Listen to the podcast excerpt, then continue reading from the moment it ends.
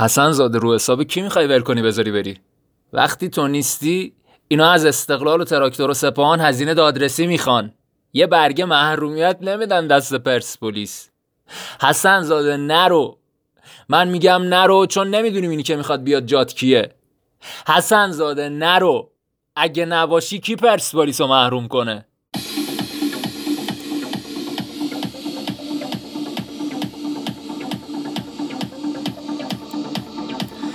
سلام شبتون بخیر. خیلی خوش اومدید به صدای پرسپولیس 18 آبان 98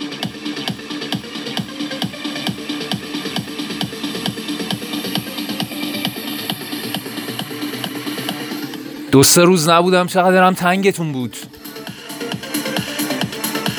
یعنی قرار بود بیشتر از اینا نباشیم چون روزهای زیادی بازی نداریم. ولی دیدم دیگه نمی‌تونم. نمی‌کشه. نمی‌کشم.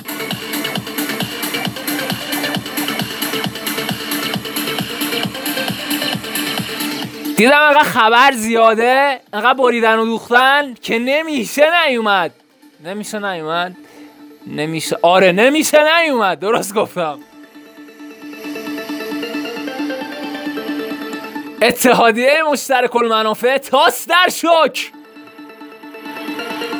تاس می‌دونید چیه دیگه؟ نه اون تاس نه یه تاس دیگه. ببینید به اتحادیه بین تراکتور استقلال و سپاهان می‌گویند تاس. بعد از برکناری فتاحی حسن زاده هم از کمیته انضباطی استعفا داد. البته آقای حسن زاده قبلش کادرون رو محروم کردن تا پیش از رفتن تپه رو ندیده باقی نذارن. همه تپه ها رو دیده. کامل.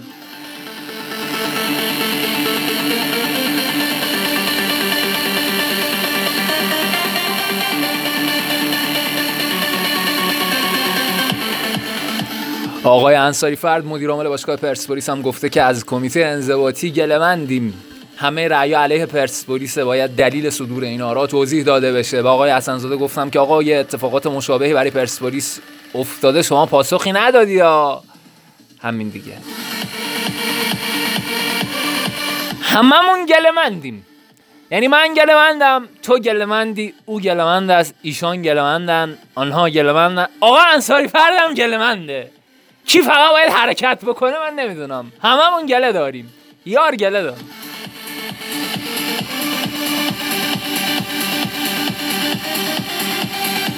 نکته جالب در رأی محرومیت گابریل کالدرون اینه که باشگاه استقلال به عنوان شاکی هزینه رسیدگی به شکایت رو پرداخت نکرده. یعنی از نظر شکلی هم پرونده ناقص بوده. جذابه ها.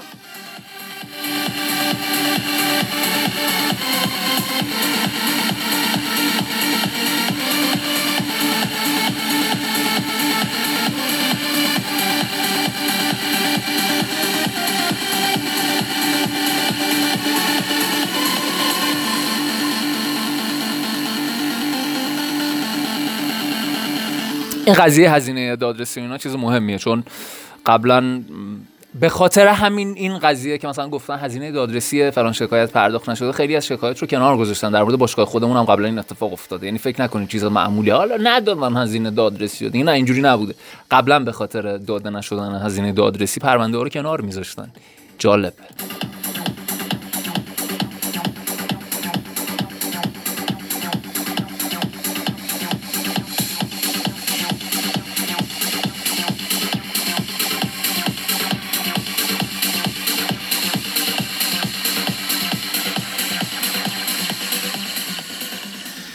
نکته عجیب اینه که آقای کالدرون به خاطر حرفایی که تعداد زیادی از کارشناسان داوری هم تاییدش کردن محروم شده.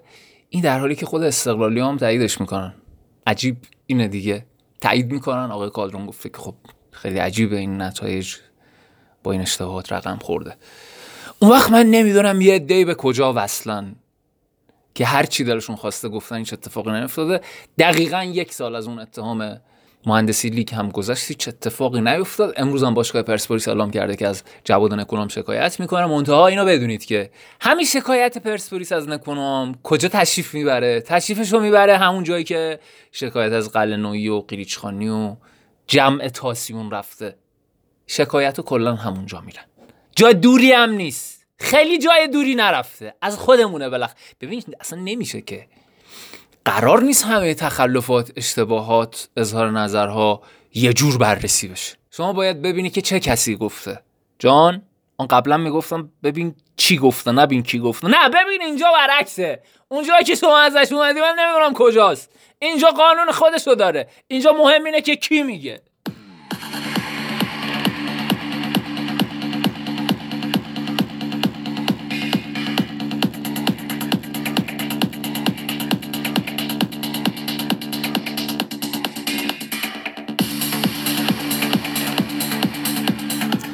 باشگاه رسما اعلام کرده که بشار رسان از فصل قبل 120 هزار دلار و از فصل جدید هم 130 هزار دلار طلب داره. یه ماه هم حقوق عقب افتاده داره و رو هم دیگه میشه حدود 300 هزار دلار که گفتن که داریم یه فکری می‌کنیم که پرداختش بکنیم.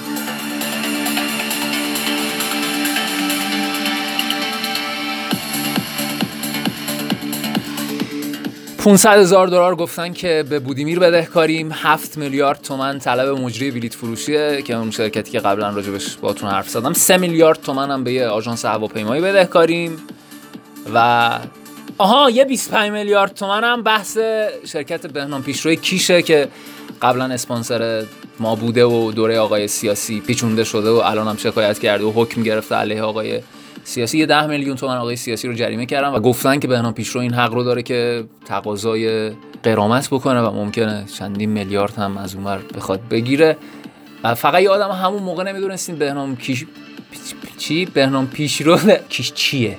مثل ماهیت خیلی از شرکت ها که وارد ورزش میشن و نمی‌دونیم چیه. از نام نبرم. شما یه سرچ ساده بکنید. اگر متوجه شدید این شرکت ها اصلا چی در چه زمینه کار می‌کنن.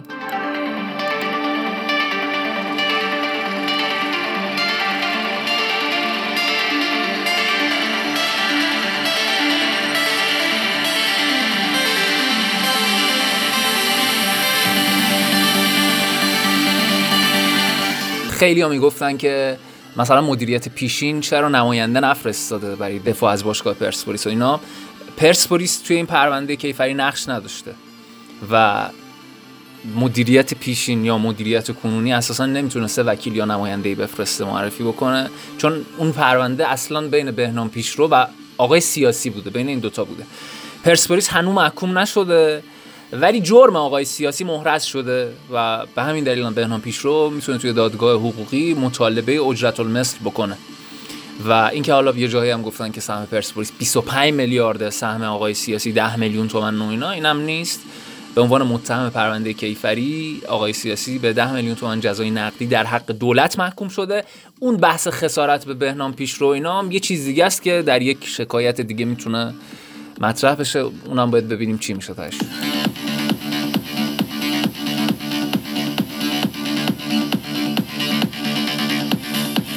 لیست تیم ملی فوتبال ایران اعلام شد و نکته عجیب اینه که مهدی ترابی با سه پاس گل و سه گل زده بازم دعوت نشد به تیم ملی در حالی که ایشون هافبک دیگه آمار برای هافبک فوق العاده است. اون طرف سیاوش یزدانی که یکی از پر اشتباه ترین مدافعین سال دعوت میشه. دو تا گل که تراکتور زد یادتونه دیگه چجوری زد. بعد نور افکن این بار دعوت نشد. تا اون حرفایی که قبلا زده می‌شد مبنی بر اینکه در اردوی پیشین نور افکن سفارشی دعوت شده تا سپاهان بازیش به تعویق بیفته تقویت بشه و وریا قفوری هم دعوت شد. یه دی چیزایی می‌گفتن می‌گفتن وریا چون یه چیزایی گفته دعوت نمیشه مهدی ترابی چون یه چیزایی گفته دعوت میشه. یادتونه؟ اینه دیگه.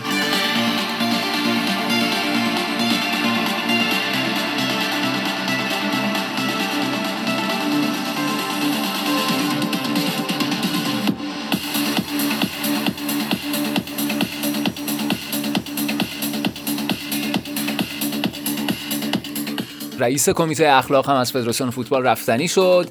در حالی که اسماعیل حسنزاده رئیس کمیته انضباطی فدراسیون فوتبال استفاده داده از اونم سعید فتایی رو کنار گذاشتن. تغییر دیگری در انتظار فدراسیون فوتبال و گفته میشه که مرتضی تورک رئیس کمیته اخلاق فدراسیون فوتبال که خیلی هم سر و صدا کرده بود ظرف یکی دو سال اخیر استفاده داده و منتظر موافقت نهایی با این درخواسته. نمی‌دونم می‌دونید یا نه آقای حسنزاده معاون دادگستری استان تهران شده. تا باشه از این پیشرفت ها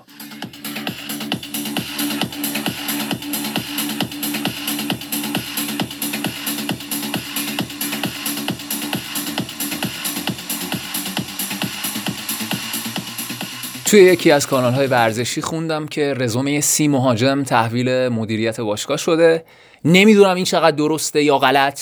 ولی قبلا هم یه همچین چیزی خود باشگاه اعلام کرده بود. چند روز پیش گفته بودن که 15 تا بازیکن رو تا الان بررسی کردیم. خیلی هم بعید نیست که این عدد تا الان به سی رسیده باشه. حالا چه رسیده باشه چه نه خیلی مهم نیست.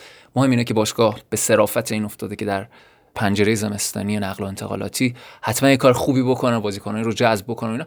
چیزی که خیلی نگران کننده است این مثل مور و ملخ ریختن مدیر برنامه ها و ایجنت ها سر باشگاهه. این خیلی بده. اتفاقیه که در طول سالهای اخیرم افتاده. ما یه بار دیگه داریم همون مسیر رو میریم. اصلا خوشبین نیستم. صادقانه بهتون بگم. یه بار دیگه بذارید با هم دیگه مرور بکنیم شیوه خریدن بازیکن خارجی در ایران. اون شیوه که مرسومه چیه؟ اینه. یه سری مدیر برنامه داریم در فوتبالمون. یه سری ایجنت شناخته شده. حالا اون اونایی که شناخته شده نیستن که به کنار. اونایی که بالاخره بازیکنی فروختن و آوردن و چند نفر میشناسنشون. اینطوریه که اسم یه سری بازیکن‌ها رو میدن به مدیران باشگاه حالا یا خود مدیر عامل یا مشاوران یا سایر مدیران میانی باشگاه. و بعد حالا یه تعریف و تمجیدی یه قیمتی هم می‌ذارن روش. میگن مثلا این شکلیه. باشگاه میگه اوکی و می‌گیره. حالا فیلمو نگاه می‌کنه رزومه رو بررسی می‌کنه و این چنین بین اینها انتخاب می‌کنه. ولی این غلطه. شاید تا 4 5 سال پیش پذیرفتنی بود. ولی الان دیگه پذیرفتنی نیست. به دلیل اینکه همین الان شما برای اینکه خونه اجاره کنی یا خونه بخری هم دیگه مثل سابق نیست پاشی بری بنگاه. شاید بنگاه هم سر بزنی. این هم امکاناتی که به تو اجازه میده از بین گزینه‌های بیشتری انتخاب بکنی. چرا باید خودتو محدود بکنی؟ چیزی که واقعا تو کت من نمیره اینه که چرا باشگاه در طول سالهای اخیر قشنگ خودش رو زده به نابلدی. یعنی من اصلا بلد نیستم اصلا من فوتبال نمی‌دونم چی. اصلا نمی‌دونم در دنیا چجوری فوتبال بازی می‌کنن چجوری بازیکن می‌گیرن. بله خیلی جاها با agent کار می‌کنن. ولی نه agent های شبیه agent های فوتبال ایران که هر بنجلی رو میندازن بهت. اینکه یه سری مدیر برنامه بیان از بین بازیکنانی که بازیکنان خودشون هستن به تو معرفی بکنن بیشترین امکان انتخاب رو به تو نمیده. اینکه تو بری بگردی بیشترین امکان انتخاب رو به تو میده. همین الان لیگ های اروپایی لیگ های امریکای جنوبی آفریقایی اصلا هر جایی که خودتون فکر می‌کنید بازیکن خوب وجود نداره که آخر قرار دادش باشه. حتما وجود داره. اگر یه بازیکن خیلی با استعدادی وجود داشته باشه که مدیر برنامهش اونی نباشه که شما می‌شناسید چی؟ یعنی اینایی که آوردن و از بین موکلین خودشون به شما بالاخره پیشنهاداتی دادن. اگر یه بازیکن خیلی با استعدادی در یه جای دنیا داره بازی می‌کنه و جز بازیکنان این مدیر برنامه ها نیست تکلیف اون چی میشه؟ خب معلومه تیمایی که میرن استعدادیابی می‌کنن اون بازیکن رو برمیدارن. خیلی طبیعیه که شما باید یه سری آدم داشته باشی در باشگاه که بره دنبال بازیکن.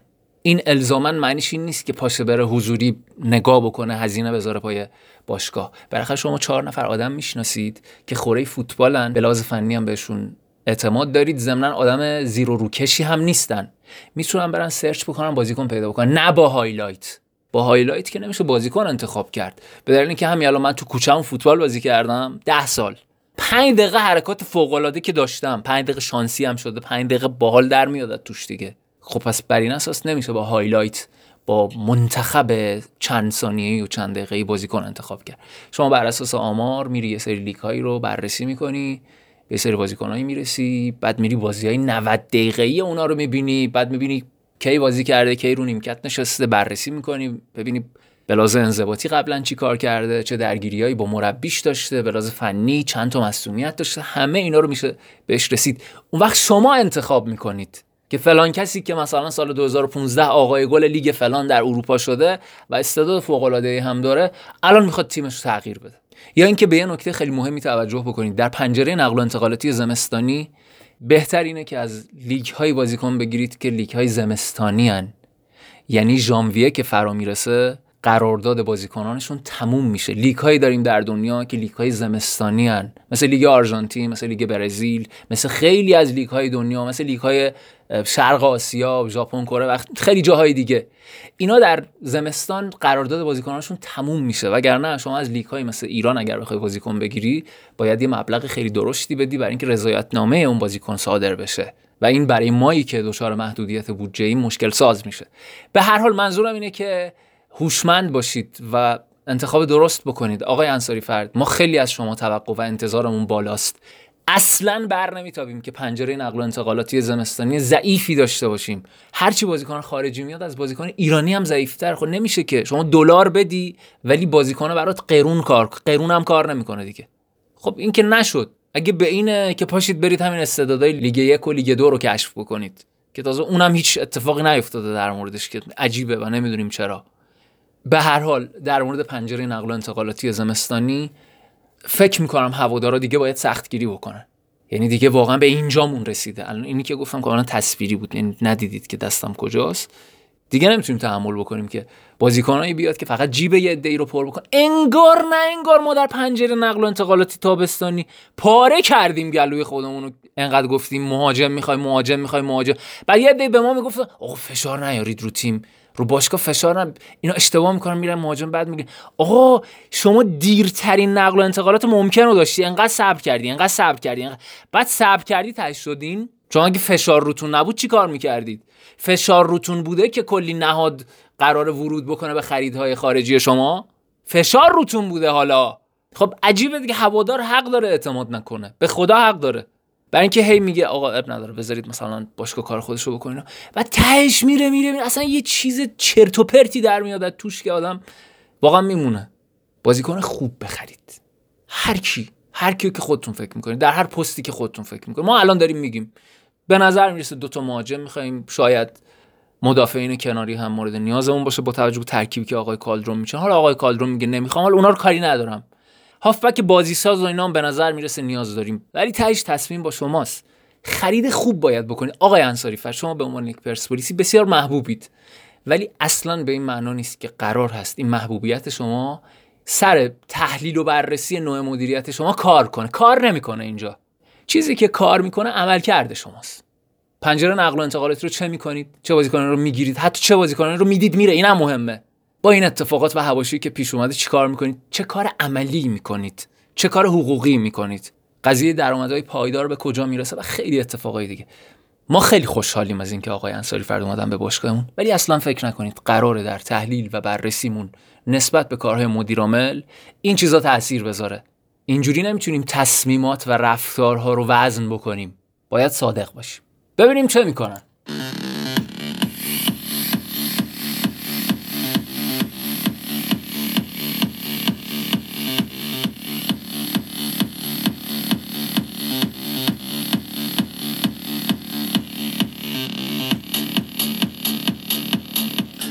شما می‌تونید صدای پرسپولیس رو در CastBox و سایر اپلیکیشن های پادگیر هم دنبال بکنید. فقط کافیه صدای پرسپولیس رو search بکنید در همون اپلیکیشن هایی که مخصوص پادکست است. من پیشنهادم اینه که در CastBox عضو بشید و اونجا ما رو پیگیری بکنید.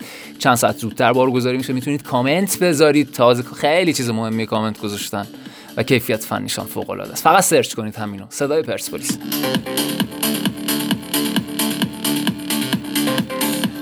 یه قرمز تو دنیاست اونم پرسپولیسه. قرمزته